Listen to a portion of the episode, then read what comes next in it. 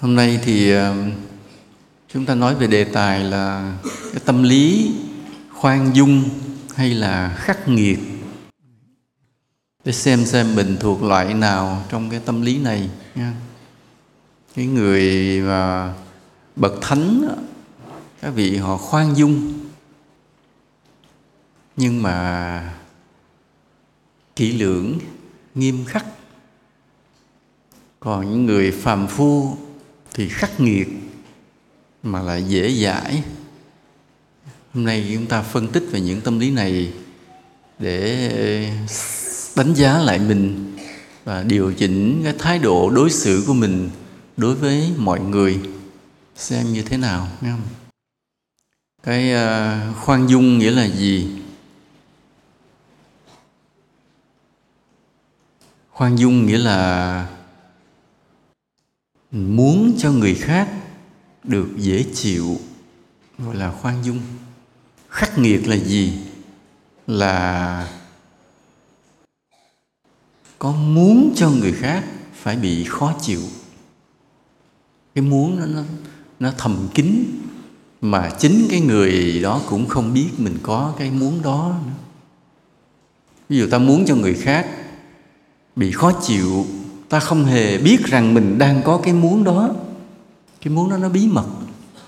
Nên cái tâm lý này rất là khó hiểu khó đánh giá. Ví dụ bây giờ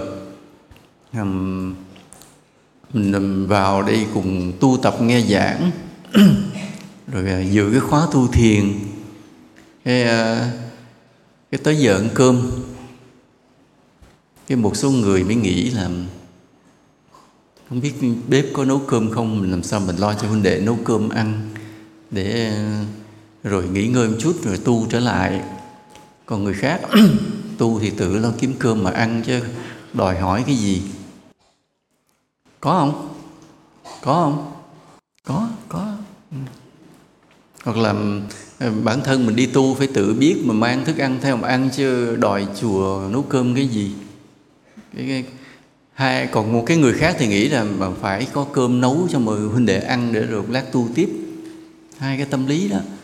Nhưng một cái tâm lý đó mà muốn cho muốn chùa ờ, có cơm để cho mọi người ăn đó, tâm lý ta gọi là tâm lý gì?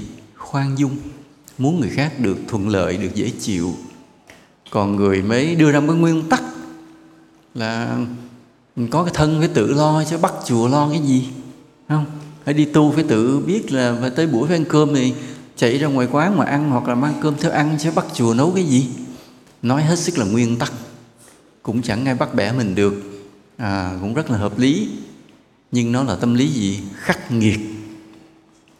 Trong hai tâm lý này ẩn sâu trong á ta có cái muốn ở trong muốn. Cái người mà muốn chùa nấu cơm cho ăn á là người đó muốn cho mọi người được dễ chịu thoải mái còn cái người mà không muốn muốn ai phải tự lo đi, thì trong đó mình có một cái thực sự là mình muốn mọi người khó chịu, khó khăn. Cái muốn đó mình không thấy, chính mình không thấy. Mình không hề biết rằng mình đang có một cái muốn chi phối. Mình muốn người khác được dễ chịu, mình muốn người khác phải khó khăn. Cái muốn đó mình không thấy. Nhưng mà tự nó phát ra thành một cái lời nói hay cái lối cư xử.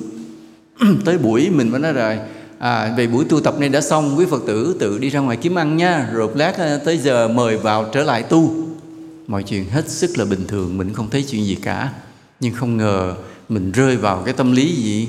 Khắc nghiệt. Còn cái người tới buổi rồi chạy đi lo xin chùa gạo rồi nấu cơm cho huynh đệ ăn thì người đó bị cái tâm lý khoan dung.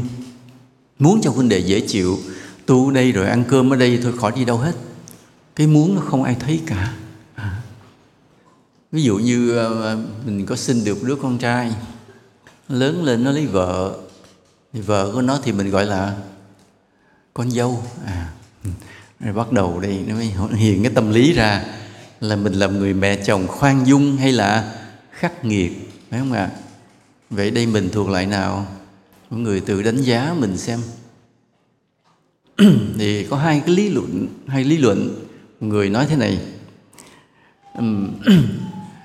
con trai của tôi là cục vàng, ha. Nào giờ tôi thương nó nó thương tôi. Bây giờ tự nhiên nó bưng đứa về chia sẻ bớt tình thương. Mà không biết nhỏ này có lo cho nó đàng hoàng không? Có lo nó miếng ăn, miếng ngủ không? Hay là bắt nó phải hầu hạ phục vụ? Đời tôi tôi chưa bao giờ bắt con trai tôi phải phục vụ thế. Bây giờ thấy đứa con trai tôi có lo cho vợ nó như thế là không công bằng. Đó một lý luận một lý luận. Nghe có lý không? Cũng có lý lắm mà. À sao? Nửa đêm mà chưa đi mua tôi bắt phở. Mà không biết làm gì tự nhiên nửa đêm xách xe chạy đi mua cho vợ nó bắt phở. Thế dễ điên được không? Thì điên được liền chứ phải không thấy không? Nó so sánh với là thấy điên được rồi. Đó, cứ như vậy. Và lúc đó là tự nhiên trong lòng mình xuất hiện một cái tâm lý là không muốn cho cái đứa con dâu này được mọi điều, dễ chịu. Tự nhiên mình muốn nó bị phải khó khăn cái muốn đó có ai nói cho mình biết là bà đang bị cái muốn đó không? Có không? Trên đời không ai nói, chính mình cũng không biết mình đang bị một cái muốn. Cái muốn là cái đứa con dâu này phải phải hết sức là khó khăn trong cuộc sống này. Đó là tâm lý của sự trả thù. Mình có mình không biết. Đó là một người, không biết ở đây có ai có tâm lý giống vậy không cả nếu có ai mà trúng cái tâm lý như vậy thì thầy xin hết sức xin lỗi nha nó vô tình nó đụng chạm. Thế còn một cái tâm lý khác. Còn tâm lý khác thì nghĩ thế này. À, mình lớn rồi mình không lo được cho thằng con trai. Giờ tự nhiên nó dắt đứa nào về lo cho nó thì cũng đỡ. Rồi thôi con rồi nó đẻ mình mấy đứa cháu của mình. Nó đẻ ra kêu mình bằng bà nội sướng thế mồ coi như nó là đem về nó đẻ thuê gì mình mấy đứa cháu nội. Nên cũng cưng nó. Cho nên là cũng thương rồi cũng chiều chuộng, nhiều khi đỡ đần, vân vân. Nói, ôi thôi thôi, con mẹ tôi để để quần áo để mẹ giặt cho. Ví dụ như vậy, tức là nó xuất hiện trong tâm một cái tâm lý là muốn cho cái đứa con dâu này nó được dễ chịu. Cũng không ai nói cho mình biết mình có cái muốn đó. Bị muốn đó, nó thuộc về bí mật. Nhưng mà mình có cái muốn đó. mà tại sao mình lại có cái muốn đó? Tại vì mình có đi chùa pháp vân, mình nghe pháp, mình tu tập á. Cho nên nó xuất hiện cái muốn bí mật đó. đó là hai cái tâm lý vậy. Hoặc bây giờ vậy, ông thầy, ông nhận đệ tử xuất gia vào trong chùa. Vô cái là ông ông đầy đọa, ông hành hạ đủ thứ đó cái đứa lên xin nói là sư phụ à, cho con đi qua hàng xóm của cái nhà hàng xóm như làm cái gì? Vá bộ đồ nó rách. Đâu đưa coi, rách rách này vẫn chịu mà lấy kim chỉ mà tự vá đi. Cứ đi nhờ vá hoài đó tự mua kim chỉ về tự vá. Thì uh, tức là mọi cái nó giờ này mà còn ăn gì nữa? Dẹp đi. Rồi ăn giờ này ăn là ngạ quỷ ăn. Ăn mang tội phải tội rồi cứ bắt bẻ hết nguyên tắc này tới nguyên tắc kia. Làm cho người đệ tử mình hết sức là khốn khó. Cái đó là tâm lý gì? Khắc nghiệt. Có phải là thương yêu dạy dỗ không? Không nhìn không phải nhiều khi nó hơi giống giống, hơi giống giống là mình gây khó cho cái người đệ tử mình để người đệ tử mình được rèn luyện trong trong trong khó khăn mà trưởng thành. Nó giống giống như vậy, nhưng mà nó không phải. Vì sao vậy? Cái mà rèn luyện dạy dỗ đó, nó có cái lòng yêu thương. Lúc nào nghiêm thì nghiêm, nhưng mà lúc nào dạy thì dạy. Còn đây lúc nào cũng cũng gây khó hết, cũng cản trở mọi cái cái, cái ý thích của người đệ tử mọi cái đời sống của người đệ tử mình cứ gây khó khăn hết thì cái đó là khắc nghiệt. Mà trong đạo Phật có thật sự như vậy. Như thầy nghe chuyện vậy cái um, cái người đệ tử uh, được uh, ai đã cúng cho đâu 10 triệu. Cái người đệ tử lên nói với thầy thầy thầy con có được người ta cúng 10 triệu. Rồi sư phụ để cho con ờ, cất để con mua này mua kia. Đại khái nói vậy ông nói một là ông nộp tôi 10 triệu thì ở đây còn không nộp 10 triệu thì sách gói đi. Trong cái câu trả lời nó nó nó, nó cay độc quá không nhận ra. Mặc dù mình nói là mình giữ 10 triệu để bắt đầu mình mua những món này món này từ từ nghe cũng hợp lý như ông thầy không hề thông cảm không hề cảm nhận được cái cái nhu cầu tu học mà cứ trả lời một câu nguyên tắc là phải nộp tiền hết lên chùa. Còn nếu mà không có tuân thủ cái nguyên tắc nộp tiền mà giữ tiền riêng thì đi. Ô, lạnh lùng như vậy. Lấy nguyên tắc ra lạnh lùng đối xử người đệ tử buồn đi mất tiêu. Hoặc là có một cái chùa vậy. Ông thầy cũng giao cho người đệ tử nó nấu bếp. Lên xin tiền thì thầy không đưa. Nói nói thì chú mày cứ xin đâu được xin nấu ăn đi tự lo chứ. Bắt gì bắt tiền thầy đưa. Mà người đệ tử thì làm sao đi xin ai bây giờ? Mình là người đệ tử tu trong chùa, chưa có các mối quan hệ. Mà bây giờ nếu mà đi ra ngoài chạy vậy, liên hệ, quan hệ, kết tình thân để xin tiền người này, xin tiền người kia, lấy tiền đi chợ, mua thực phẩm về thì hư liền. Tạo ra một cái mối liên hệ, mối quan hệ riêng tư với phật tử, chứ không còn có cái chung nữa. Ví dụ mọi phật tử đến chùa là của chung chùa, còn đây mình phải kéo riêng ra một cái mảng thân riêng để xin tiền người ta mà lấy tiền đi đi đi chợ, mua thực phẩm, hư liền nhưng ông thầy ông cứ trả lời một câu rất kỳ lạ vậy. Là cứ mạnh tự tìm tiền mà mà mà đi chợ. Khi ông giao bếp rồi thì tự phải lo. Câu không lý giải được, không giải thích được. Không hiểu tại sao. Rồi chịu hết nổi. Nên là gánh qua được 6 tháng rồi người đệ tử cũng đi mất tiêu. Lý do vì không hiểu lý do tại sao. Đó là những cái khắc nghiệt. Mà trong cái khắc nghiệt đó tại sao? Cái người mà khắc nghiệt trong đó, nó có cái ác ở trong đó nhớ cái sự khắc nghiệt nào cũng đi kèm cái sự ác độc. Mà cái định nghĩa của sự ác độc là gì? Là muốn cho người khác khổ. À, khi ta muốn cho người khác khổ thì ta thuộc loại người ác độc. Ừ. Nhưng mà có ai thấy mình là người ác độc không? Không. Có ai thấy mình là người khắc nghiệt không? Không. Có ai thấy mình có cái ý muốn muốn cho người khác phải khổ muốn cho người khác phải khó khăn không? Không nên những cái muốn này những cái khuynh hướng gọi là ác độc này những khuynh hướng gọi là khắc nghiệt này không ai tự mình thấy cả. Không ai tự mình thấy cả. Nó như một cái khuynh hướng gì bí mật đâu từ nhiều kiếp từ nhiều kiếp nó, nó, nó, nó đi theo mình. Và ta hiểu rằng nếu ta có cái khuynh hướng đó tiềm tàng tồn tại trong tâm mình thì nó có một cái điều nguy hiểm thế này khi ta chết rồi khó trở lại làm người. Chỉ đọa vào ba ác đạo. Một là địa ngục hai là ngạ quỷ ba là sát sinh. Nhưng mà cái khắc nghiệt á nó không đủ để trở thành sự ác độc để làm cho ta đọa địa ngục. À, tại vì nếu là người ác độc thì họ làm chuyện khủng khiếp lắm. Giết người hãm hại đồ bức bách đồ khủng khiếp lắm. Chết đọa địa ngục liền. Còn cái khắc nghiệt nó cứ vừa đủ để làm người khác khổ thôi cứ khổ khổ vậy, khó khăn, khó chịu trong cuộc sống thôi, chứ không phải là chết chóc gì. Như đó, nó chỉ vừa như đó thôi. Ví dụ như một người mẹ chồng không thương con dâu, muốn con dâu mình phải khó khăn, chứ chả bao giờ cầm dao giết con dâu mình, nên không đọa địa ngục. Nhưng mà cái cái lúc nào cũng gây khó, bắt bẻ, rầy rà, hạn chế đủ thứ việc, thì cái đó gọi là khắc nghiệt. Mà cái khắc nghiệt đó, nó không đủ thành tội đọa địa ngục, nhưng đủ để mình chết đọa thành hai thứ một là ma đói hai là súc sinh. Thì ngược lại cái tâm lý mà khoan dung thì nó ngược lại. Nó có cái từ bi yêu thương và muốn cho người khác được sung sướng. Cái tâm lý nó cứ thôi thúc ở trong. Thì ta thấy nếu cái tâm lý khắc nghiệt là sự ác độc đi đến đọa xứ thì cái tâm lý khoan dung là một loại tâm lý gì? Tâm lý rất là thiện lành phải không ạ? Có cái từ bi có cái yêu thương có cái vị tha tử tế vì người thông cảm. Nên lúc nào cũng muốn cho người khác dễ chịu. Nói bây giờ ví dụ như bây giờ nói con thầy, có người đệ tử lên nói với thầy mình nói thưa thầy trước khi đi tu con có phạm cái tội. Nói cái tội gì? Ờ, tội ờ, ăn cắp ăn, ăn trộm chứ ăn trộm. Rồi sau đó làm sao? Dạ không bị bắt. Rồi sao ở tù. Rồi mãn án tù. Rồi con làm lại cuộc đời. Rồi đến khi gặp pháp của sư phụ rồi con đi tu. Nghe sợ không?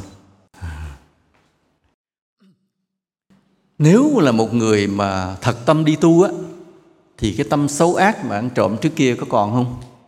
Không, hết rồi đó. Tại vì nếu tâm kia còn, không ai nghĩ tới chuyện đi tu. Mà nếu đã đi tu rồi, cái tâm kia không còn. Nhưng mà bị một cái gì đó khiến cho ngày xưa phạm một cái lầm lỗi. Bây giờ nếu mà mình cứ nhìn cái lỗi đó, nếu mình nhìn cái lỗi quá khứ mà mình đem theo mình mình đem theo mình ám ảnh suốt cả cuộc đời của người ta, cái đó gọi là gì? Khắc nghiệt nên phải đánh giá là cái lỗi đó nhiều khi nó không còn. Mà ta mắc lỗi nó có hai trường hợp. Một là cái người có lỗi, rồi sẽ có cái tập khí, nó cứ lặp đi lặp lại tới cả đời.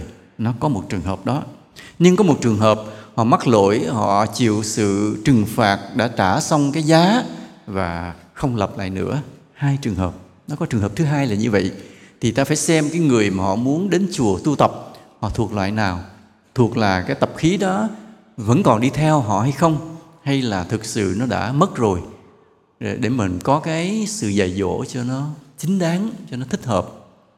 Chứ không phải là hễ người ta có lỗi thì cứ nghĩ cả cuộc đời người ta là xấu, có đâu.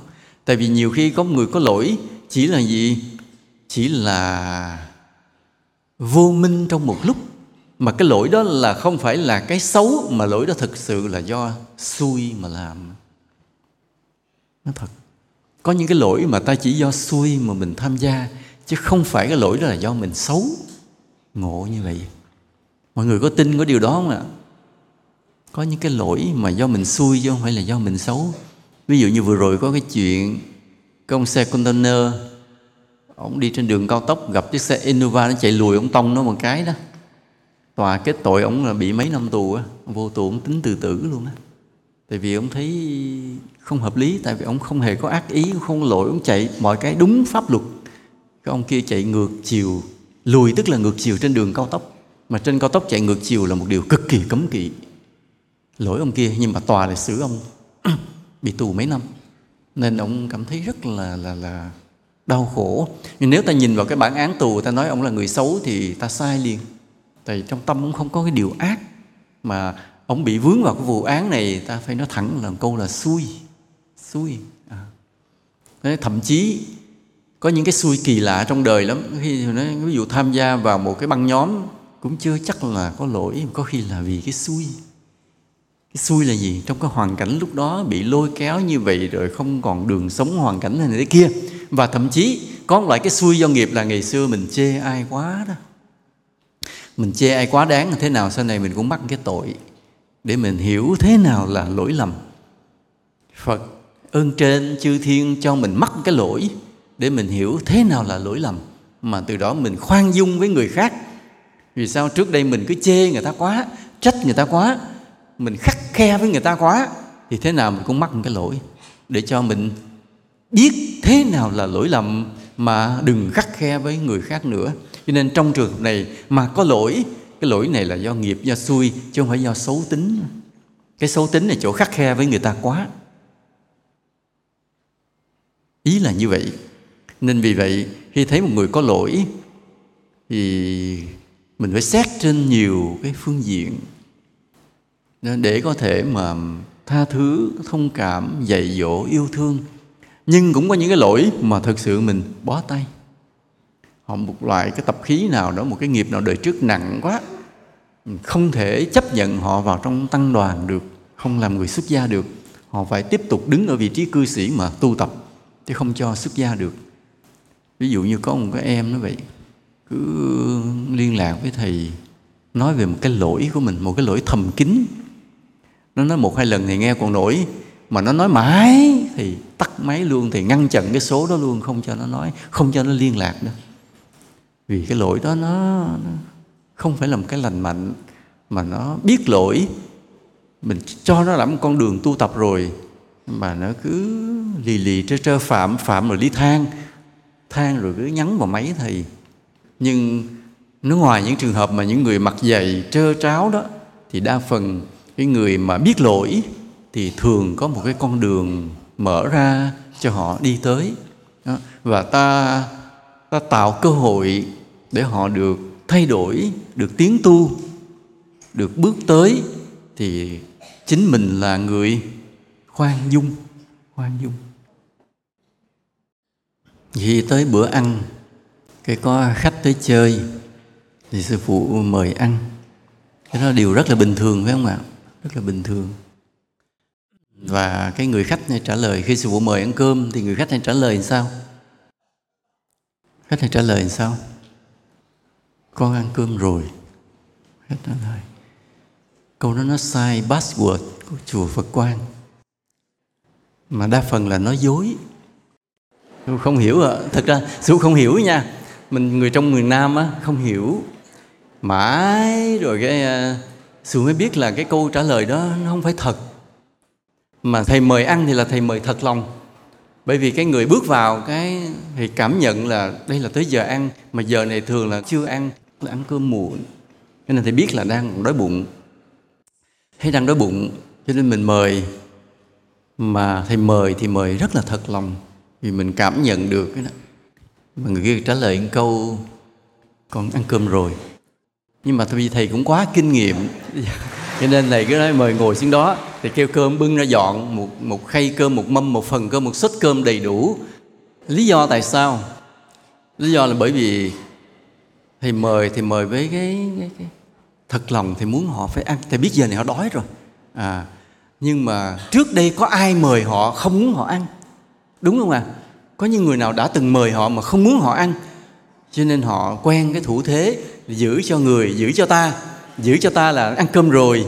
Để người kia không phải ngại, mà mình cũng không có xâm hại tới miếng cơm người khác. Đâu nó thành một cái chiến thuật. Quen rồi. Mà nó hình thành cái thói quen, cái câu trả lời đã ăn cơm rồi, sự thực là bởi vì có những người mời mà không muốn người ta ăn. Đúng không ạ? À? ở đây có ai vậy không? hỏi thiệt lòng á. Nó như một cái câu chào thôi, ha. Câu chào anh khỏe không? Mình có cần người ta trả lời là tôi khỏe không? Gặp nhau phải hỏi nhưng mà có cần người ta trả lời khỏe không? Không. Cái câu nó không thật lòng. Anh ăn cơm chưa? Anh ăn cơm nhá. Chỉ là một câu nói hồng hoàn toàn không có cái ý gì trong, không có ý mời. Rồi lâu dần nó thành, nó hình thành ta một cái thói quen là là ta không thật lòng và không yêu thương cái bắt đầu cái người kia cũng phải phản ứng này đáp ứng lại cho đúng là từ chối. À vâng, vâng, vâng. không ra tôi khỏe. Thật ra bệnh gần chết phải nói khỏe. Chứ tại vì nói mình bệnh chả ai giúp mình chả ai quan tâm tới mình. Anh khỏe không? Nên tôi bệnh gần chết. Thôi họ không nói nữa không cần quan tâm nữa. Tại vì họ cái câu đó họ không cần cái câu trả lời.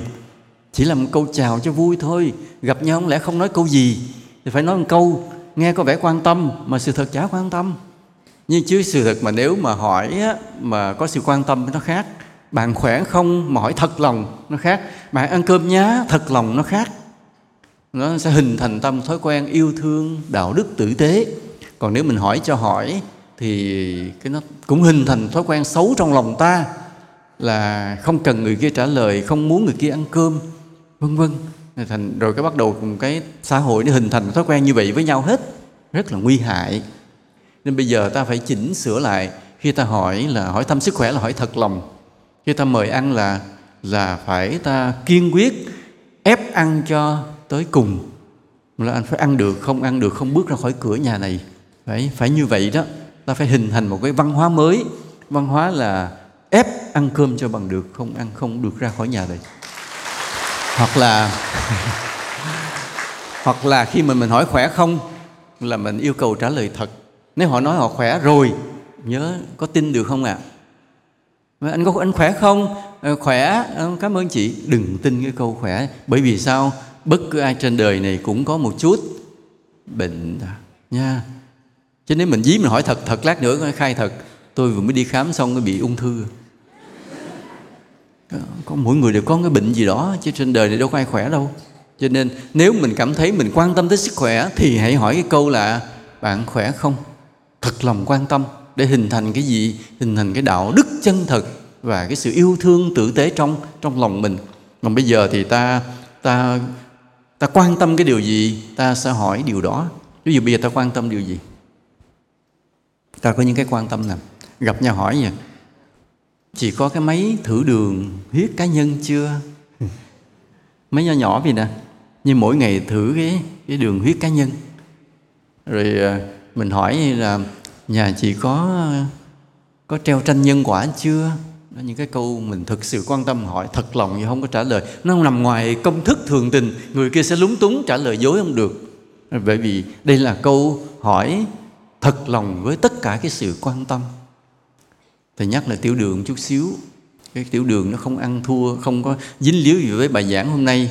Nhưng mà bởi vì tiểu đường là một cái bệnh mà nó cứ chiếm dần chiếm dần trên cái thế giới này từ ngàn xưa, đe dọa sức khỏe, nên thầy thầy thầy hơi lạc đề một chút xíu, thông cảm nhé, hơi lạc đề chút xíu. Tiểu đường, tức là cái lượng đường ở trong máu của mình nó cao hơn bình thường. Chỉ vậy thôi chứ không gì hết trơn. Nhưng mà cái đường trong máu mà nó cao hơn á, thì máu thì đi nuôi cơ thể mà nó chạy tùm lum, nó nuôi bộ phận này, bộ phận kia. Mà nó đường, cái lượng đường nó cao, cái máu đó nó bị bị, ta gọi là bị ngọt đó. Cái máu ngọt nó chảy tới đâu, nó hư tới đó. Nó chảy lên mắt thì mắt mờ, nó chảy tới não thì não lú lẫn. Xuất huyết nó chảy tới tim thì tim suy, chảy vào thận thì thận hư. Chảy vào gan thì gan yếu. Tức là cái, mà nếu lỡ ta có cái vết thương hở, thì nó nó không khép vết thương lại, nó không nối lại như cũ được.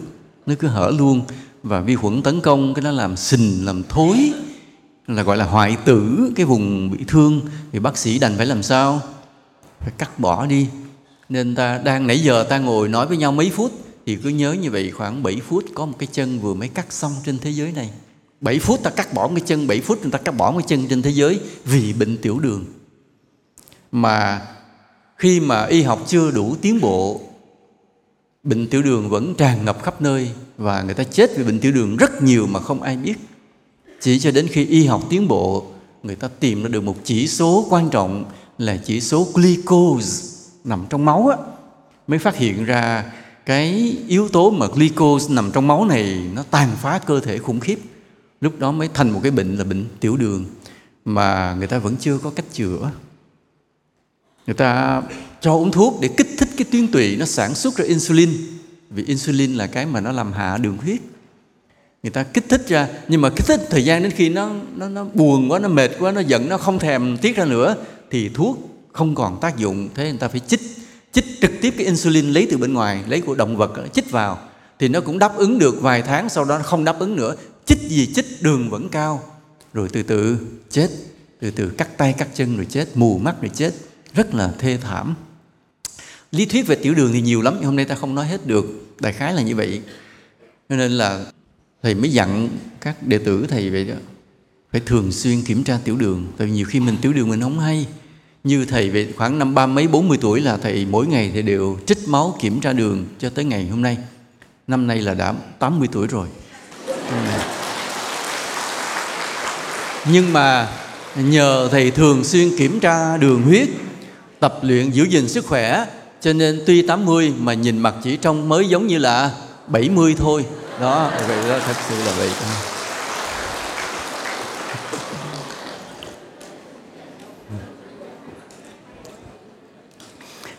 Nên mọi người phải hình thành cái thói quen mỗi sáng khi chưa ăn uống gì ta thử đường huyết.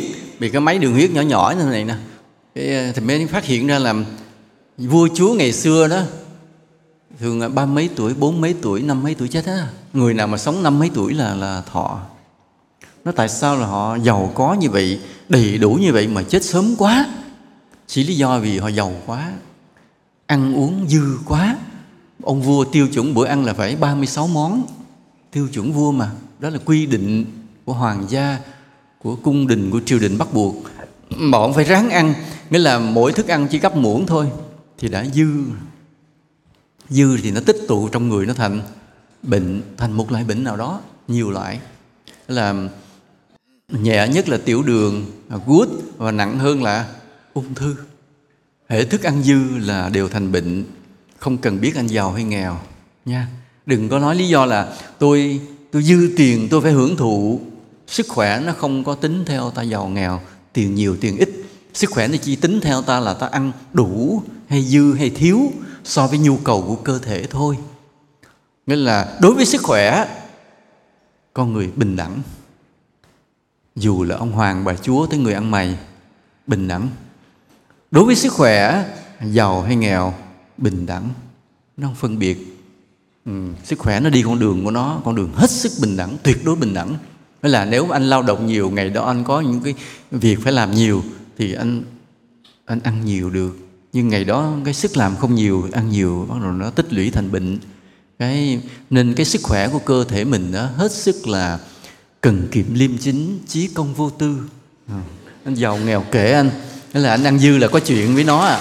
Là nó nó nó trừng phạt anh liền. Cái sức khỏe này nó kỳ lạ vậy. Nên làm hiểu điều này thì ta ta lại quan tâm hỏi anh có khỏe không? Nó không sâu sắc bằng anh đã thử đường huyết chưa? Tại vì đường huyết nó mới là cái con số cụ thể để ta biết rằng cái lượng đường ta ta tới đâu, ta điều chỉnh ăn uống và và sinh hoạt của mình. Thì cái việc mà khi ta hỏi là, ồ, nhà chị có cái máy thử đường huyết cá nhân chưa? Nó có rồi, hỏi tiếp, mỗi sáng chị có thử không? Tức là cái sự đây là gì? Quan tâm thật sự, chứ không phải là hỏi để hỏi cho vui. Mà khi ta quan tâm thật sự với mọi người như vậy bằng một cái câu hỏi như vậy, nó hình thành trong tâm ta một cái đạo đức chân thật, tử tế, quan tâm cho người khác. Còn nếu ta cứ tập theo cái thói quen hỏi cho vui, hỏi không cần người ta trả lời, thì nó cũng hình thành trong tâm ta một cái tâm lý gì? Một cái tâm lý giả dối và không cần quan tâm người khác. Thế đạo đức ta đi xuống dần xuống dần, theo từng cái câu hỏi của ta mà ta không hay. À, mỗi lần ta mời người khác ăn cơm mà mời với cái cách mà mời mà không muốn người khác ăn, thì nó cũng vậy sao? Nó hình thành ta từ từ một cái loại gì? Mất đạo đức. Mời mà không muốn ta ăn, không thật lòng. Thì cứ mỗi lần ta mời, đạo đức ta xuống một cái. Mỗi lần ta mời, xuống một chút. Nên cái người mà cả một đời cứ mời hết người này tới người kia ăn cơm mà không muốn cho người ta ăn, thì tâm hồn người đó làm sao? Đạo đức làm sao? Đã tan vỡ hết rồi, đã tan vỡ hết rồi cái người mà ít mời đó thì đạo đức nó hư ít. Cái người mời nhiều thì đạo đức nó hư nhiều. Nên vì vậy ta tập lại, ha, hễ mời là làm sao? Bắt phải ăn cho bằng cho bằng được. Không ăn, không chịu ăn thì ta dùng đủ thứ biện pháp, kể cả những nhục hình nào đó bắt phải ăn cho bằng được. Vì cái lời mời của ta là gì? Là tất cả tình yêu thương trong đó nha. Không ăn là chết với mình à. Đó khái như vậy. Hình thành một cái tâm lý cái tử tế, quan tâm. Mà thực sự, cái câu, chỉ cái câu hỏi thôi nè, bạn có khỏe không? Bạn ăn cơm nhé, mời bạn ăn cơm.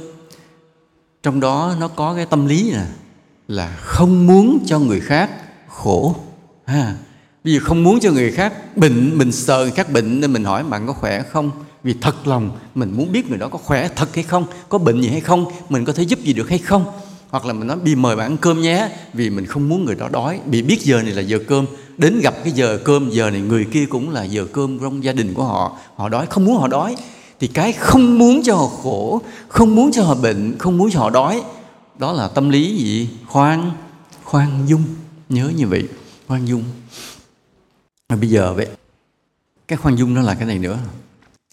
Là ta thường dễ dàng đáp ứng cái lời yêu cầu của người khác. Ta thường như vậy. Thầy dùng cái chữ thường thôi chứ không phải là tuyệt đối luôn luôn. Không phải là tuyệt đối luôn luôn chỉ là thường thôi. Nói ví dụ thế này. Thế, um,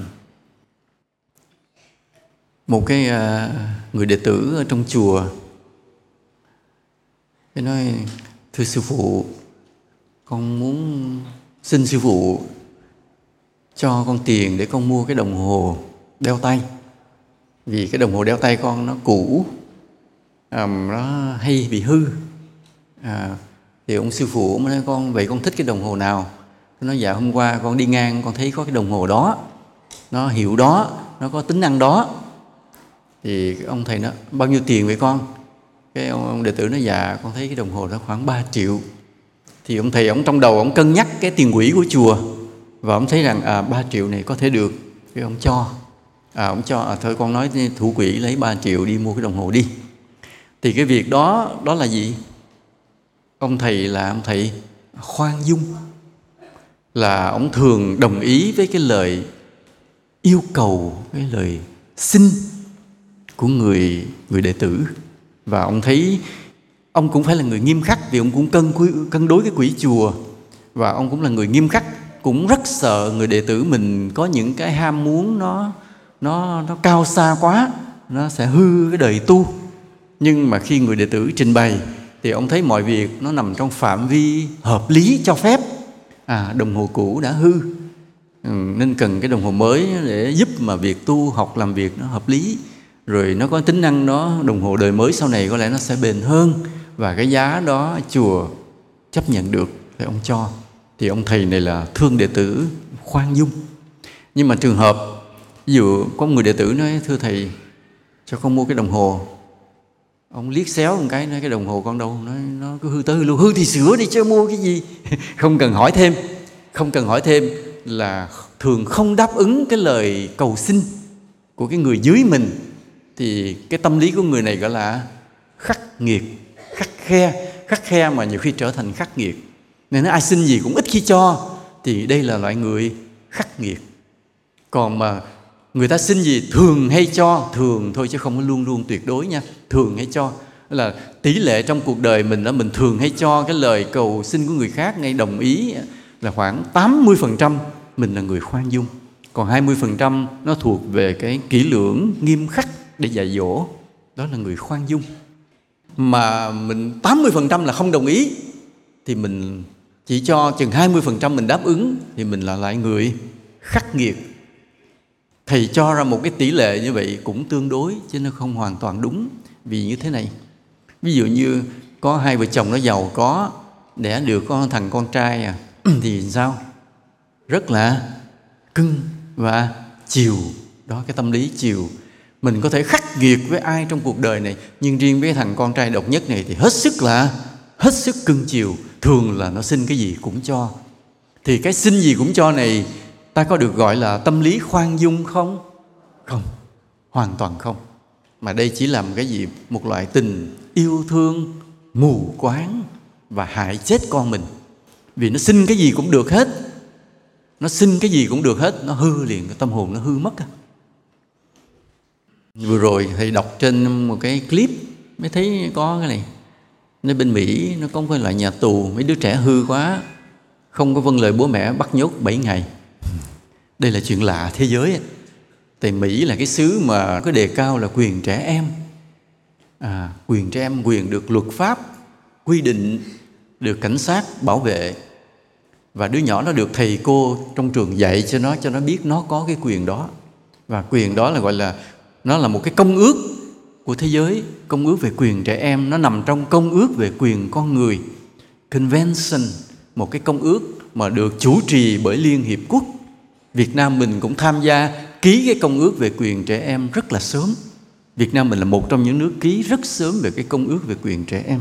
Nhưng mình thực hiện một cách khéo léo, cẩn thận. Còn mấy cái nước âu mỹ, nó thực hiện một cách vội vã. Vội vã bây giờ hậu quả là nó sản sinh ra những đứa trẻ cực kỳ hư hỏng.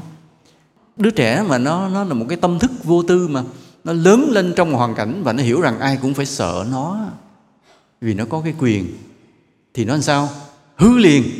Nó bất cần nghe lời bố mẹ, mặt mày gọi là ngang tàn, hung dữ đối với thầy, cô giáo, không biết kính trọng, nó hư mất tiêu. Thì nên cái việc mà ta chiều một đứa nhỏ, làm cho đứa nhỏ nó cứ có ý nghĩ nó là vua, nó muốn gì cũng được. Điện thoại muốn reo thì nó cứ reo là khá hư như vậy. Thì ta biết lại là bắt, phải bắt bỏ tù 7 ngày gì đó.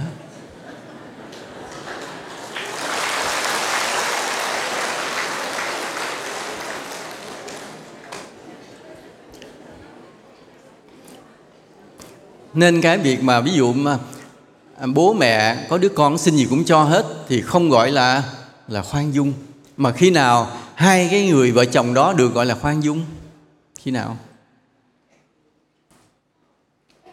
Khi nào mà không phải chỉ với cái đứa con của mình, mà với mọi người trong cuộc sống này, hai vợ chồng nó đều thường lắng nghe, cảm thông, đáp ứng những lời xin, thì cái người hai vợ chồng này thực sự là người có cái tâm lý khoan dung. Đó. Còn đối với ai cũng khắc khe hết, ai xin gì cũng không cho. Mà chỉ có thằng con trai độc nhất mình nó xin gì cũng cho hết. Thì người này là khắc nghiệt, mà lại gì? Nuông chiều con, làm cho con mình nó hư luôn. Cái ý là như vậy. Nên một một cái cách để đánh giá rằng ta thuộc cái tâm lý khoan dung hay khắc nghiệt nữa là ở chỗ là khi được người khác xin thì ta có thường hay cho hay không? Thường hay cho hay không? Ai xin gì cũng không cho biết mình thuộc lại là lại là, là, là hắc ám rồi đó là khắc nghiệt. Có một người mới hỏi thầy thì um, ví dụ thầy muốn mua món đồ thì đi vào trong một cái siêu thị rộng mênh mông để gọi là đi shopping đó bây giờ gọi là đi shopping đó, rất nhiều cửa hàng khắp nơi. Thì thầy có cách nào để tìm ra được cái món hàng ưng ý và được một cái giá hời thích hợp hay không? Một cái giá hời thích hợp hay không? Thường hỏi như vậy là cái phương pháp mà họ gợi ý là hãy đi từng cái cửa hàng mà dò giá. Đi, ví dụ mình muốn mua cái đồng hồ, mình vào cửa hàng này mình nhìn loạt cái đồng hồ, mình hỏi giá, sau đó đừng mua, hãy đi qua cửa hàng khác dò như vậy thì cuối cùng ta so sánh đối chiếu cái món hàng nữa với nhiều cửa hàng khác nhau ta sẽ tìm được một món hàng hợp lý, với giá hợp lý nhất. Thầy nói thầy không có chơi kiểu đó. Vì sao? Vì thầy nói khi thầy bước vào một cửa hàng, thầy mang cho những người bán hàng nó một niềm hy vọng. Tại họ cũng là người làm thuê cả, chả có ông chủ nào đứng đó. Mà họ bán được một món hàng thì họ giống như họ có thành tích, họ có công. Thầy vừa bước vào, họ tràn trề hy vọng thầy sẽ mua. Mà cái tâm của thầy là vua hỏi thôi rồi đi ra. Thì làm sao? Làm họ thất vọng, nên thầy không có sống cái kiểu đó. Thầy đi vòng vòng thôi, nhưng mà khi đến lúc nào đó thầy cảm thấy ưng ý rồi thì sẽ chọn một cái cửa hàng sẽ vào, hỏi, được không? Được gì rồi? Phải mua. Không bao giờ đi ra không. Không bao giờ thầy có cái tâm lý đi ra không. Vì trong đời thầy thầy sợ nhất là gây cho người khác một cái sự thất vọng. Gây cho người khác một cái sự thất vọng vì lý do gì đó. Dù một cái hành vi rất là nhỏ mà mình gây họ thất vọng ừ, mình không nở cái không nở làm cho người khác thất vọng cũng là một tâm lý khoan dung cũng là một tâm lý khoan dung. Còn nếu mình sống bẩn, anh buồn anh vui kệ anh còn miễn tôi được cái lợi món hàng này tôi nghi ngờ nó không hợp tôi đi qua chỗ khác. Còn để lại đằng sau lưng đó một cái buồn một cái thở dài kệ anh tôi không cần biết. Thì tâm lý đó vẫn là một tâm lý gì? Khắc nghiệt hơi ác ác ở trong đó. Ở đây có nhiều người dính vậy không cả nhiều lắm mà nha. Cứ hỏi xong không mua. Mà mình cứ đi rảo rảo hết, mình hỏi xong không mua, thì trong một ngày đó mình cũng sẽ mua được cái món mình mình chọn, phải không ạ? À? nhưng mình để lại sau lưng mình bao nhiêu sự thất vọng. Cứ vô năm cửa hàng, mình mua được một cửa hàng thì bốn cái cái thất vọng mình đã để lại cho bốn cửa hàng khác. Mà cuộc đời mình mình cứ sống cái kiểu đó, mình chơi kiểu đó, thì trong cuộc đời mình mình đã để lại biết bao nhiêu sự thất vọng chưa? Nhiều lắm, phải không ạ? À? nếu mà tính qua tính lại, cái khi mình nhắm mắt, mình chết, mình đã để lại khoảng hai ngàn lần thất vọng cho người khác. Thì nó có quả báo không? Có. Quả báo đó nó sẽ trở là cái gì? Nó sẽ trở lại với cuộc đời của mình ở kiếp này hoặc kiếp sau. Kiếp này là sao? Kiếp này là lúc đó mình già, yếu rồi. Con mình nó đi làm việc xa, mình có nhớ nó không? Nhớ. Nhớ nó cứ gọi điện thoại chờ, nó gọi điện thoại và sau đó thì mình đem cái điện thoại lại cửa hàng, có coi cái điện thoại này có hư không? Ông cứ coi. Không không có hư gì cả. Nói ủa, sao nó không hư? Tại sao lại không thấy con tôi gọi về? Nó có những cuộc vui của nó. Rồi lủi thủi cầm cái điện thoại đi về nhà. Thất vọng nha thất vọng buồn. Tại sao con mình nó không nhớ tới mình nhỉ mình thì ngày đêm nhớ nó, mà nó nhớ không nhớ tới mình. Tại vì sao? Tại vì ngày xưa mình chuyên môn đi shopping cái kiểu đi vô hỏi cho đã rồi bỏ đi đi ra. Nó như vậy thôi, có gì đâu. Và kiếp sau cũng vậy, kiếp sau cũng vậy. Cái sau vừa lớn lên, cái có một người đến hứa với mình là sẽ yêu thương mình suốt cuộc đời. Có không ạ? Có ai nó hứa mình vậy chưa? Có. Nhưng rồi sau đó thì ra sao? Sau đó rồi thì họ lại đám cưới với một người khác. Nên mình có thất vọng không? Có. Lý do tại sao? Lý do kiếp trước mình cứ đi vô đi shopping cho đã rảo rảo rảo rồi bỏ đi ra không mua ai cả. Để lại sau lưng left behind. Bỏ ra sau lưng left behind. Bỏ sau lưng rất nhiều sự sự thất vọng. Yeah. Vậy thôi có gì đâu. Đó nó những điều nhỏ nhỏ nhỏ nhỏ trong cuộc sống. Nhưng mà nó thành cái đạo đức và thành cái, cái nghiệp báo nó là cái tâm lý của sự khoan dung hay là khắc nghiệt. Nên khi ta tu tập,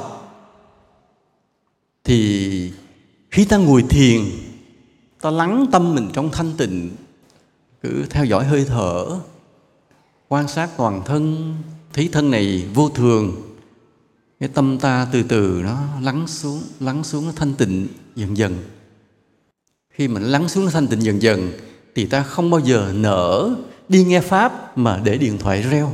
Ta vị cái thằng đó làm đó rất là được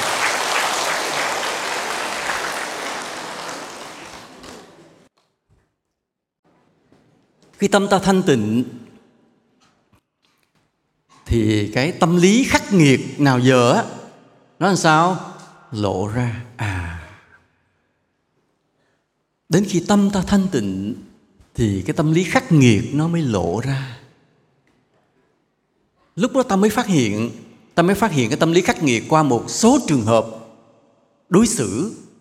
Ví dụ thế này. Ví dụ như người ta bước vào mình mời ăn cơm mà không thật tình, cái mình phát hiện ra ủa, sao mình vừa mời mà tâm mình không muốn cả? Mình phát hiện đây, thói quen này lâu quá rồi. À nhận ra liền. Trước đây không nhận ra. Trước đây, ăn cơm nhé miệng nói cho vui, tâm không có như vậy. Nhưng ngày hôm nay mình mời, mình phát hiện, ủa, tại sao mình mời mà tâm mình không thật à? Lúc đó mình hối hận, cái mình mới mời thật lòng. Không, anh anh ngồi để ăn cơm với tôi nha. Anh đến đây vào bữa cơm ừ, có anh ăn cơm gia đình tôi vui lắm. Anh anh ngồi đấy anh năn nỉ mà. Đó, mình ngồi như vậy, cái người ta mới ngạc nhiên. Tại nào giờ ừ, họ, mình cũng mời họ bao nhiêu lần rồi và họ cũng đều trả lời câu là tôi ăn cơm rồi. Rồi sau đó mọi chuyện rất vui vẻ. bây giờ thì mình nói ăn cơm rồi thì người chủ nhà không chịu bắt phải ăn. Mình đã thay đổi thái độ mất rồi. Thay đổi hoặc là nó ăn khỏe không? Nó nói khỏe khỏe.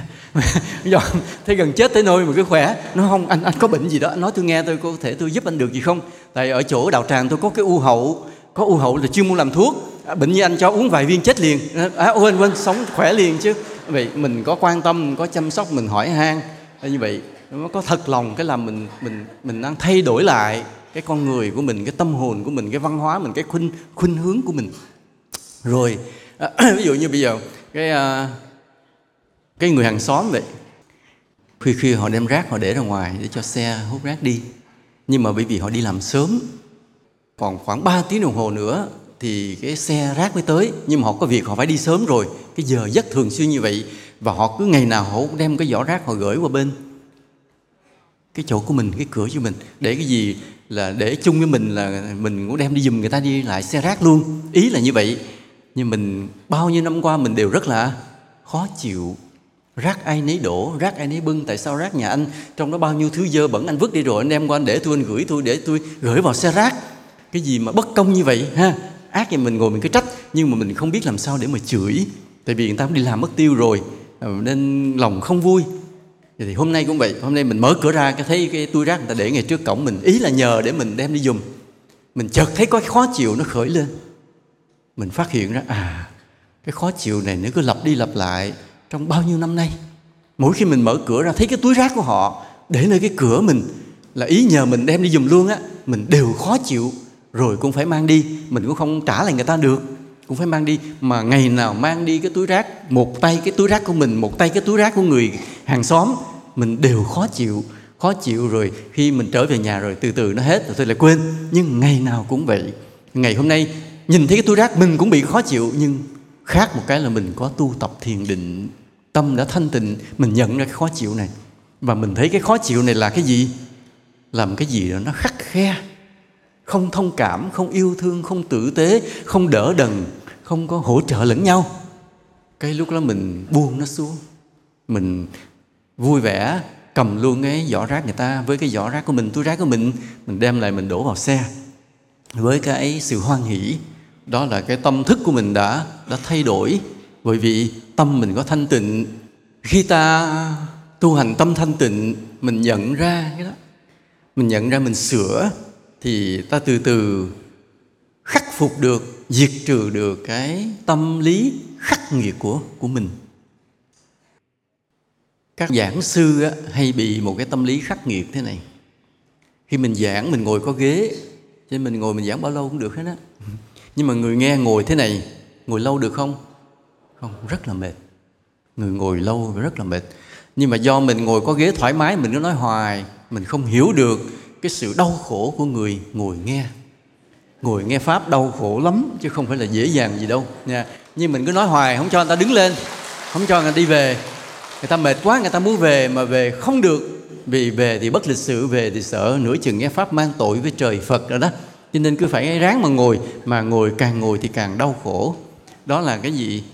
Cái ông giảng sư đó cũng là cái tâm lý là khắc nghiệt. Không hiểu được cái nỗi khổ của người khác. Cho nên thường là thầy tâm lý lắm. Thầy canh giờ được rồi là thầy cho nghỉ. Cho nghỉ sớm hơn. Vì sợ người ta đau khổ mà người ta thù oán mình nên thầy không muốn gieo rắc cái oán thù trong cuộc đời này nên là nói vừa phải thôi. Hoặc là ở nơi nào đến mà thầy thấy có điều kiện thì hãy kêu là mọi người cùng nhau cúng giường đó lại ghế dựa ghế có tựa lưng nè. Ghế nhựa đó cái đem cúng giường để khi nghe pháp mọi người cùng có ghế tựa nghe. Thì ngồi nghe được lâu thì đỡ khổ. Thì các giảng sư thôi có lỡ quên giờ nói gì đó nói mọi người cũng không đến nỗi khổ sở. Còn ngồi với, bệt thế này khổ lắm á khổ khổ ghê gớm lắm. Hiểu. Thầy rất thông cảm nỗi đau khổ của người nghe pháp mà nhất là gặp trường hợp mà giảng dở nữa đó. Trời ơi thiệt. Giảng dở nó nó không khác gì là trại tù côn đảo ngày xưa đó, không phải dễ ngồi dưới đất bệt mà nghe một bài pháp dở. Không thua gì cái thời mà đế quốc nó hại người chiến sĩ cách mạng trong tù cả. Không không khác chút nào cái người mà sống khoan dung. Khoan dung là gồm cái điều gì? Thứ nhất là hiểu được cái nỗi khổ của người khác. Không muốn cho người khác khổ. Luôn luôn làm cái gì đó để cho người khác được dễ chịu, dễ dàng, vui vẻ. Thường hay đáp ứng cái lời xin, cầu xin của người khác. Nhá, thì ta gọi đó là tâm lý khoan dung. Tâm lý khoan dung cái người mà có tâm lý khoan dung đó thì được có cái lợi gì? Được có cái lợi là kết được duyên lành với chúng sinh rất nhiều trong vô lượng kiếp. À mình cứ sống với cái tâm khoan dung thôi, thì tự nhiên là mình có duyên lành với rất nhiều chúng sinh. Và kiếp nào sao? Kiếp nào mình đi đâu cũng được mọi người vây quanh, yêu thương quý mến hỗ trợ đó là cái cái tâm lý khoan dung gì đó. Vừa rồi thầy đi học à, đại học luật thầy bị, bị bắt buộc á thì đi học thêm một cái văn bằng đại học là đại học luật. Mà cái thầy mới bắt các thầy cô mình cũng đi học luật theo. Trong lớp này 2 phần 3 là các thầy cô chùa mình còn lại 1 phần 3 là các bạn ở ngoài đời. Mà đây là lớp văn bằng 2 thì khi các thầy cô giáo ở ngoài trường đại học luật này vào dạy, tại vì đây là cái lớp mà do đại học luật hà nội mở mở trong nam, cho nên các thầy cô giáo từ đại học luật hà nội trực tiếp vào dạy, chứ không có lấy giảng viên từ đại học luật của thành phố hồ chí minh, của hà nội vào. Khi ai vào dạy rồi về cũng hết sức là khen cái lớp này. Khen là vì sao? Vì lớp học rất nghiêm túc các bạn ở ngoài đời học văn bằng hai thì ai cũng đang làm việc ở cơ quan nào đó. Và các bạn thường hay vinh rằng vì mình mắc làm việc, cho nên có bữa đi, bữa không, bữa đi, bữa không. Nhưng mà thầy như vậy, thầy cứ nhắn tin, gọi điện nhắc các bạn, đừng có vắng học, đừng có vắng, đừng bỏ lớp. Cứ vào đi học sớm, đói thì chùa đãi ăn hết. Lúc nào chùa cũng mang cơm theo quý thầy cô ăn, rồi các bạn cũng ăn theo. Cũng mời thầy cô giáo ăn, cùng ăn rồi cùng dạy, cùng học như vậy cứ năn nỉ riết như vậy đó.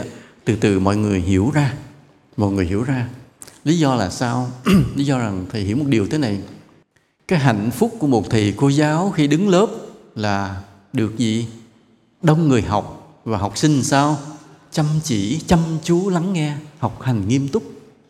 Cái hạnh phúc của thầy cô giáo là như vậy.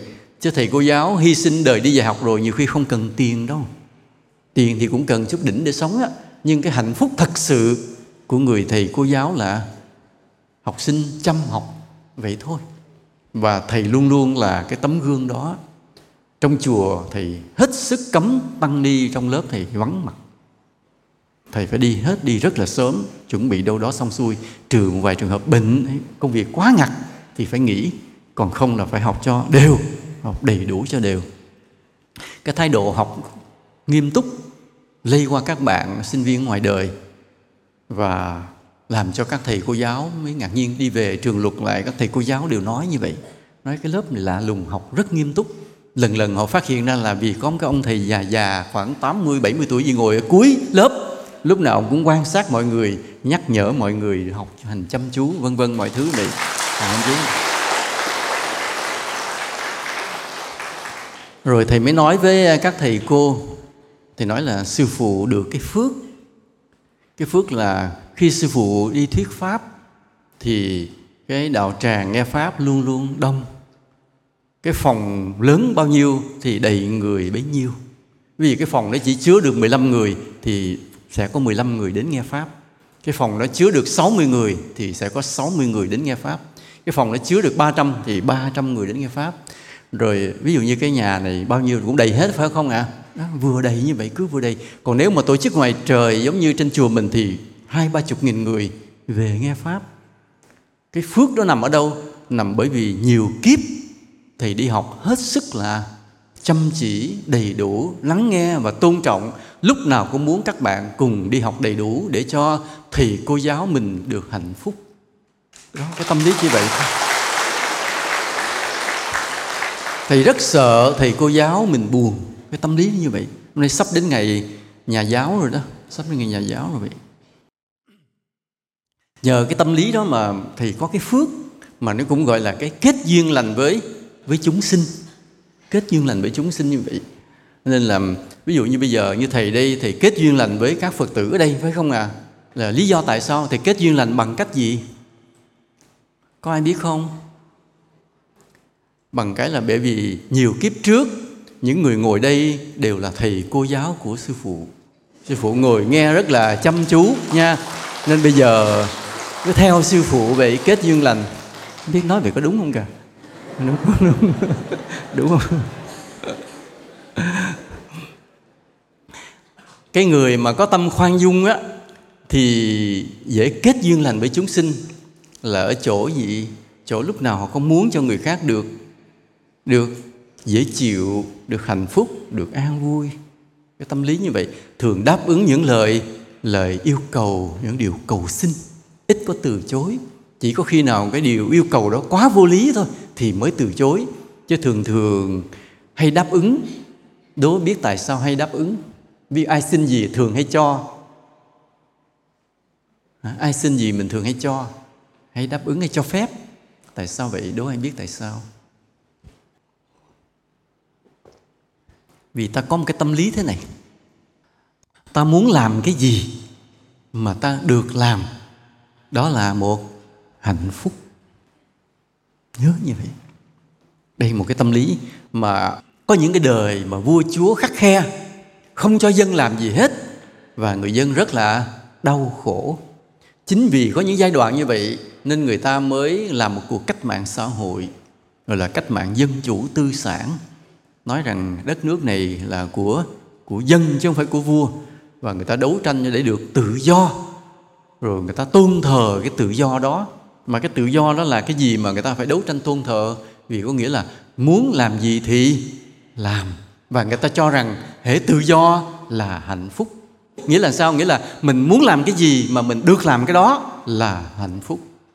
Cái nguyên lý, cái tâm lý là như vậy đó. Nhưng mà đúng hay không là chuyện khác à nha đúng không? Thì mình mới phát hiện ra mà nhiều cái mình muốn bậy lắm á. Muốn bậy rồi làm bậy để được hạnh phúc á. Thì sau đó là tội lỗi cũng có nữa. Chứ còn, nhưng mà ban đầu cái căn bản của nó là hãy mình muốn làm cái gì mà mình được làm thì ta luôn luôn cảm thấy hạnh phúc. Nhưng mà nếu mình muốn làm điều bậy và mình được làm điều bậy thì nó sinh ra tội lỗi. Thì đó là điều cần phải hạn chế lại. Cho nên không phải tự do nào cũng là đúng. Không phải tự do nào cũng kết thúc bằng hạnh phúc vì có những cái tự do, nó thỏa mãn những cái điều kiện, những ý muốn sai lầm. Những cái hành vi sai lầm thì nó sẽ kết thúc trong đau khổ. Do đó là càng lúc mà người ta càng hiểu ra thì mới biết rằng cái tự do thực sự cũng là một điều nguy hiểm. Còn nhưng mà riêng tâm lý của cá nhân con người, mình muốn làm cái gì mà mình được làm, đó là hạnh phúc. Còn đúng sai là chuyện khác nói, đây là mình chỉ nói là hạnh phúc thôi, còn đúng hay sai là một chuyện khác nữa. Do biết rằng khi muốn làm cái gì mà được làm hạnh phúc, nên ta hay đáp ứng cái ước muốn của người khác. Đó, cái người khoan dung là như vậy, người khoan dung là như vậy. Ví dụ như um, bước vào bữa cơm, cái ngồi cái cơm này con ăn không nổi à. Bây giờ con thích ăn gì? Con thích ăn mì gói à ăn miếng mì mì tôm, mì gói đó vô cho nó lạ miệng à thôi con đi xuống dưới bếp con nấu ăn đi con. Đó là gì? Tự do, cho phép. Cái làm cho người người người em, người con, người huynh đệ của mình cảm thấy rất là dễ chịu. Vì khi cái mình muốn mà mình được, thì rất là dễ chịu.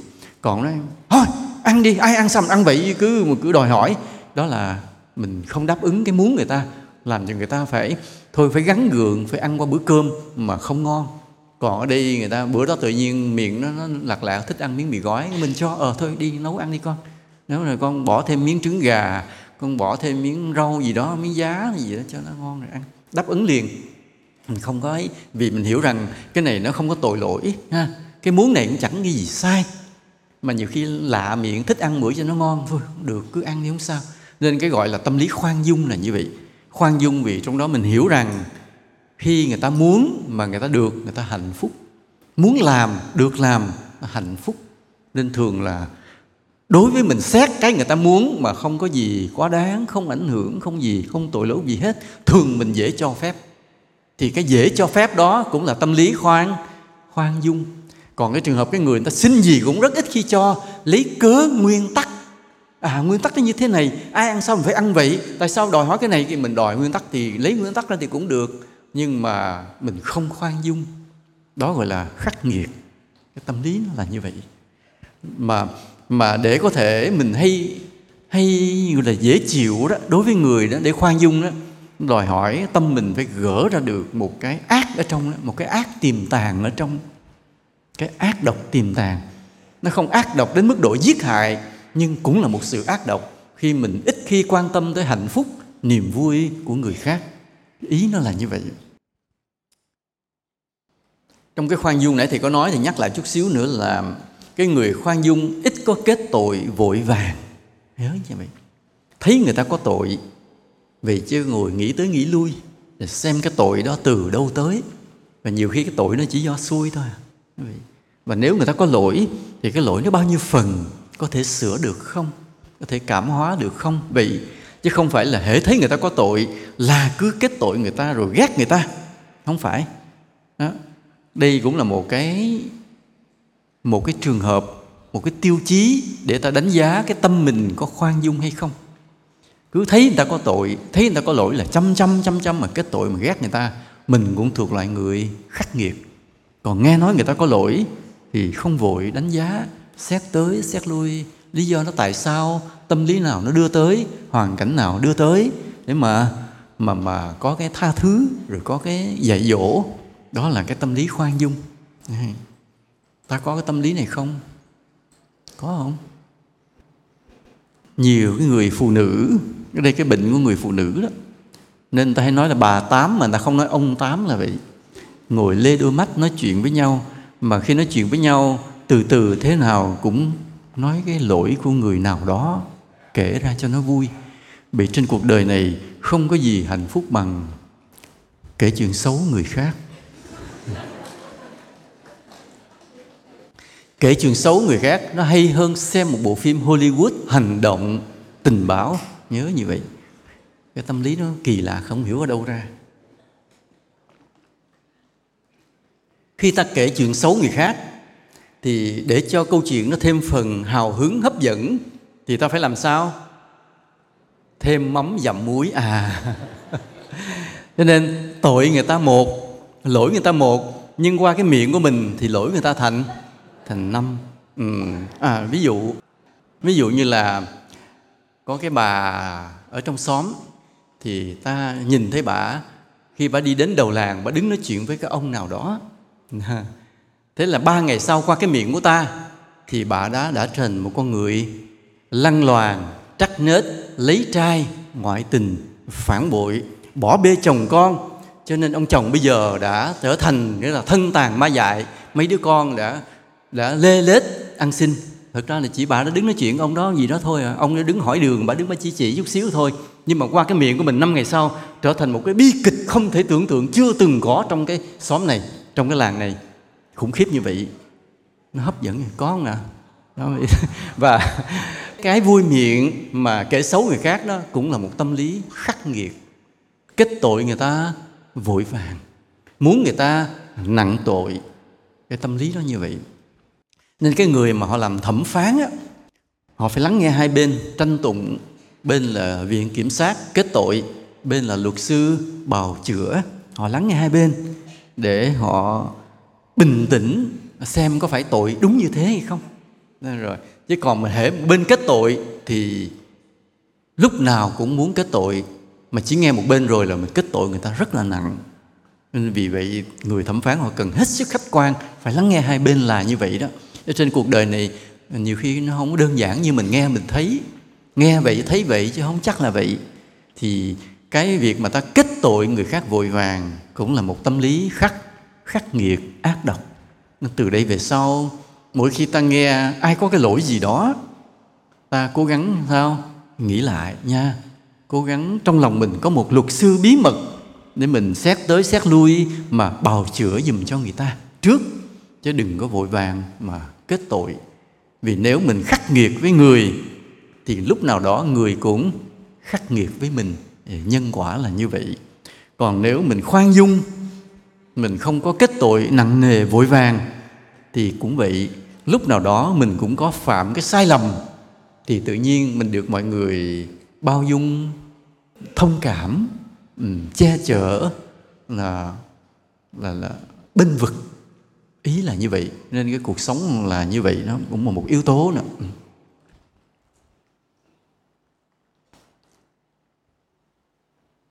Cái tâm lý khoan dung, như là ta đã định nghĩa cái căn bản của nó là mình không muốn người khác khổ, phải không ạ? À? đó. Ta muốn cho người khác được dễ chịu, được an vui, hạnh phúc. Cái tâm lý khoan dung là như vậy đó. Thì cái tâm lý đó nó xuất phát từ đâu? Từ bi, yêu thương.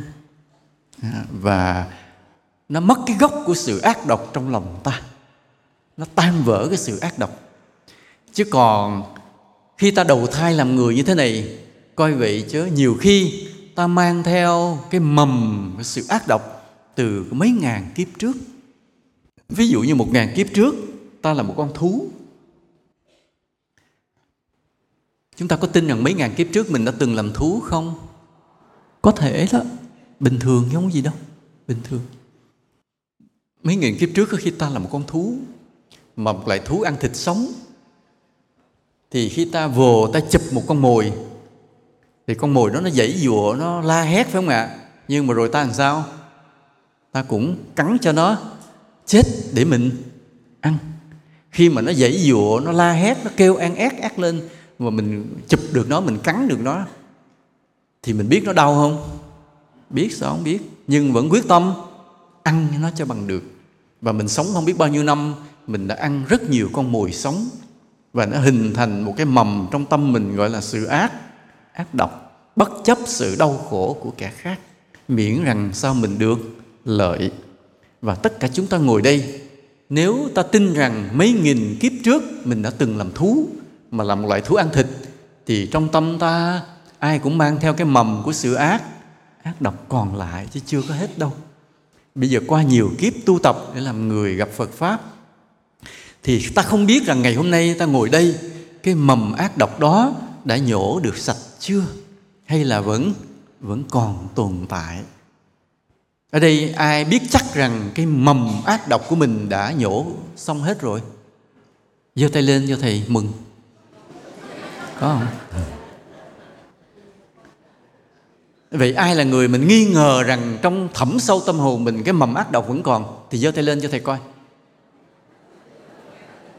Oh, tuyệt vời tuyệt vời. Rồi thì cảm ơn thì cảm ơn. Tức là những người ngồi đây là những người rất là khiêm tốn. À, mình tự nhận rằng mình vẫn còn cái mầm ác độc trong tâm mà có khi cũng chả thấy đâu. Nhưng mà nghe thầy hỏi thì cứ giơ tay lên trả lời đại. Trúng hay không trúng thì tính sau. Nhưng mà cái dám giơ tay lên đã là một cái tâm lý gì? Khiêm tốn nha. Cứ nhận mình sai, cứ nhận mình xấu, cái tâm nó rất là tốt. Nên khi thầy hỏi mà giơ tay lên, người nào giơ tay lên được, người đó thầy hết sức là tán thán, khen ngợi. Còn người nào mà hồi nãy hỏi câu nào cũng không giơ tay, thì thật sự thì không biết người đó là ai. Không biết người đó. biết người đó. Thì thôi, cứ cho rằng mình còn cái mầm ác độc, phải không ạ? À? và ta phải tu tập để nhổ cho cho sạch cái mầm ác độc đó đi. Vì nếu cái mầm ác độc đó còn, thì ta cứ bị cái tâm lý gì? Khắc nghiệt nha. Cứ muốn người khác phải khổ sở. Nó cứ muốn người khác nghe pháp không được vì điện thoại của mình reo. Nó ác độc vô cùng. Nó bị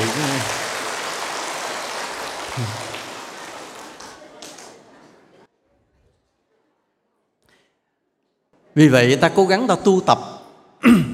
Ta tu tập bằng cách gì? Ta lễ phật, ha?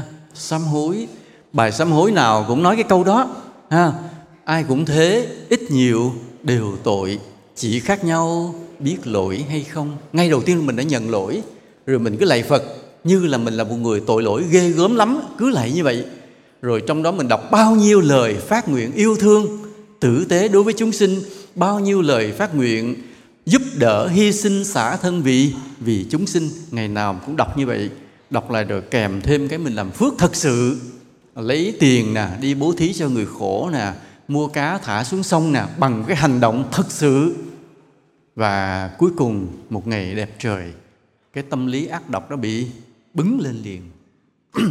Cái ngày mà cái tâm lý ác độc đó bị bứng lên, thường là ngày đó ta sẽ nằm mơ một cái giấc mơ đẹp thường là như vậy. Nếu cái ngày mà cái tâm lý ác độc nó bị bứng ra, thì ta thường hay nằm mơ thấy một giấc mơ đẹp.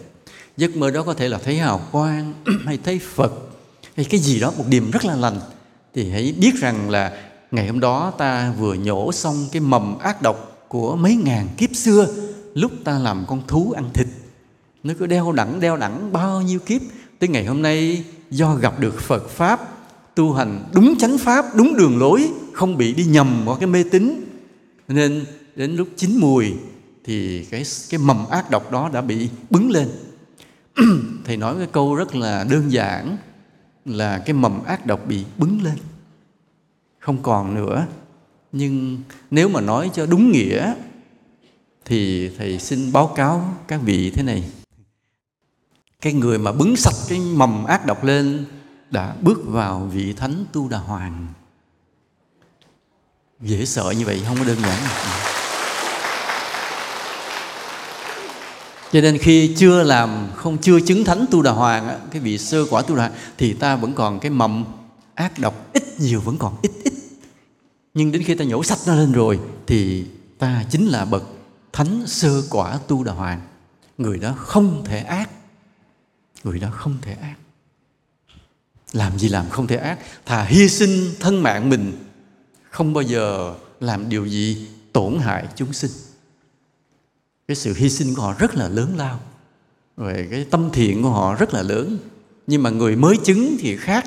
Người mới chứng á, người mới chứng tu đà hoàng, thì cái cơ hội để mình làm những điều phúc thiện vẫn còn ít. Còn cái người mà chứng tu đà hoàng nhiều kiếp, thì cái cơ hội để làm những điều phúc thiện rất là là nhiều.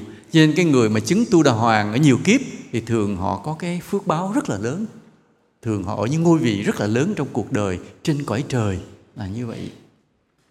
Nên cái tâm lý khoan dung hay tâm lý khắc nghiệt, nó là hai mặt, hai bên của điều thiện và điều điều ác.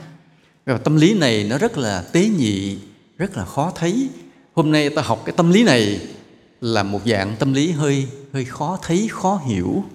Nên thầy phân tích ra hết để mọi người dễ nhìn. Với những cái ví dụ cụ thể nhỏ nhỏ, bắt đầu mình xem lại trong cuộc sống của mình. Nếu mà người ta xin gì cũng dứt khoát không cho, lấy nguyên tắc ra trả lời, mình đã thuộc lại là khắc nghiệt. Mình mời người ta mà mời lơi mời mà không muốn người ta ăn hoặc là mình hỏi thăm sức khỏe mà không cần biết sức khỏe thực sự của người ta ra sao.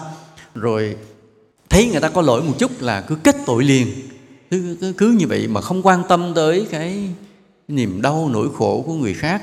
Mình thuộc lại khắc nghiệt. Từ đây mình hiểu rồi. Bắt đầu mình thay đổi cái tâm lý đó lại. Thì bắt đầu là quan tâm tới niềm vui nỗi khổ của người khác là nhiều hơn nha. Mong rằng ai cũng được hạnh phúc được an vui cố gắng đáp ứng điều cầu xin của mọi người.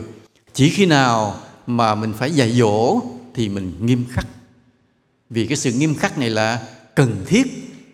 Sự nghiêm khắc này là cần thiết. Phải vậy, phải nghiêm mới dạy được. Còn mình dễ dạy thì người ta sẽ hư. Nên khi cần thì phải nghiêm khắc. Còn không đáng thì đừng để rơi vào khắc nghiệt. Nhớ như vậy. Thì cái tâm lý này nó hơi khó. Nhưng mà nếu ta quan sát được cái tâm mình để xem rằng à trong trường hợp này mình đã cư xử một cách khoan dung, đã rộng lượng, đã tha thứ, đã chăm sóc, đã yêu thương, đã quan tâm, đó, biết đây là mình đã được một lần mình sống một cách khoan dung. Còn một lần khác, cái mình thấy sao mình vẫn còn khắc nghiệt, mình đã khước từ, đã chê trách, là biết à cái tâm lý khắc nghiệt vẫn còn đây. Nên mình cứ quan sát trong cuộc sống của mình cái dao động giữa cái khoan dung và cái khắc nghiệt để đánh giá cái đạo lực tu hành của mình.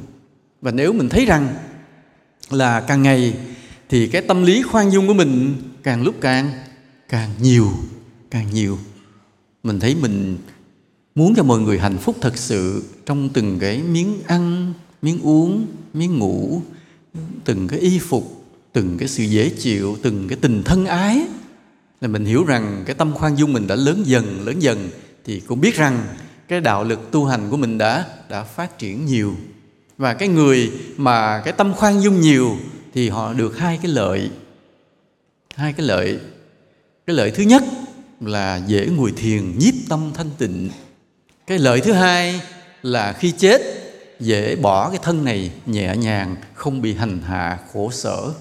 Đó là hai cái lợi còn nếu ta còn cái khắc nghiệt ta chết không chết được rất khó chết. Ngồi thiền cũng khó nhiếp tâm.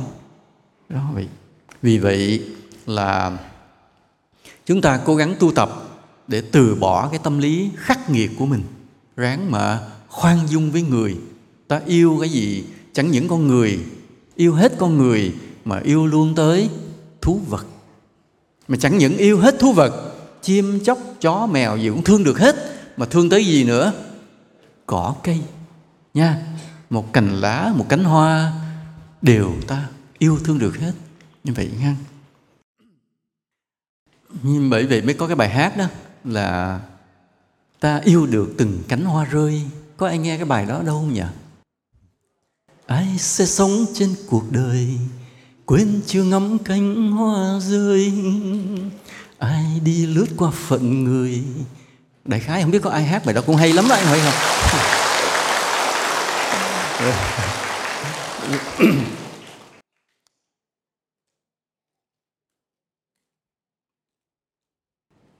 cái người nào mà dễ bị rơi vào cái tâm lý khắc nghiệt là cũng do một loại nghề nghiệp. Ví dụ như cái người mà hay đấu tranh chống tội phạm ha, thì cái người đó bị cái nhiệm vụ họ được giao là phải quan sát đi tìm tội phạm. Mà tội phạm dễ tìm không? Không. Tội phạm nó lẫn lúc nó núp trong những người lương thiện. Nó hiện ra một vẻ mặt hết sức là dễ thương, lương thiện. Nhưng trong đầu nó mưu tính những chuyện ác độc, phá hoại, chống phá đất nước. Nên cái người mà có trách nhiệm, họ phải cứ phải rình rập. Họ nhìn mặt ai đẹp, ai dễ thương, họ đều nghi. Không biết phải dễ thương thiệt không nha?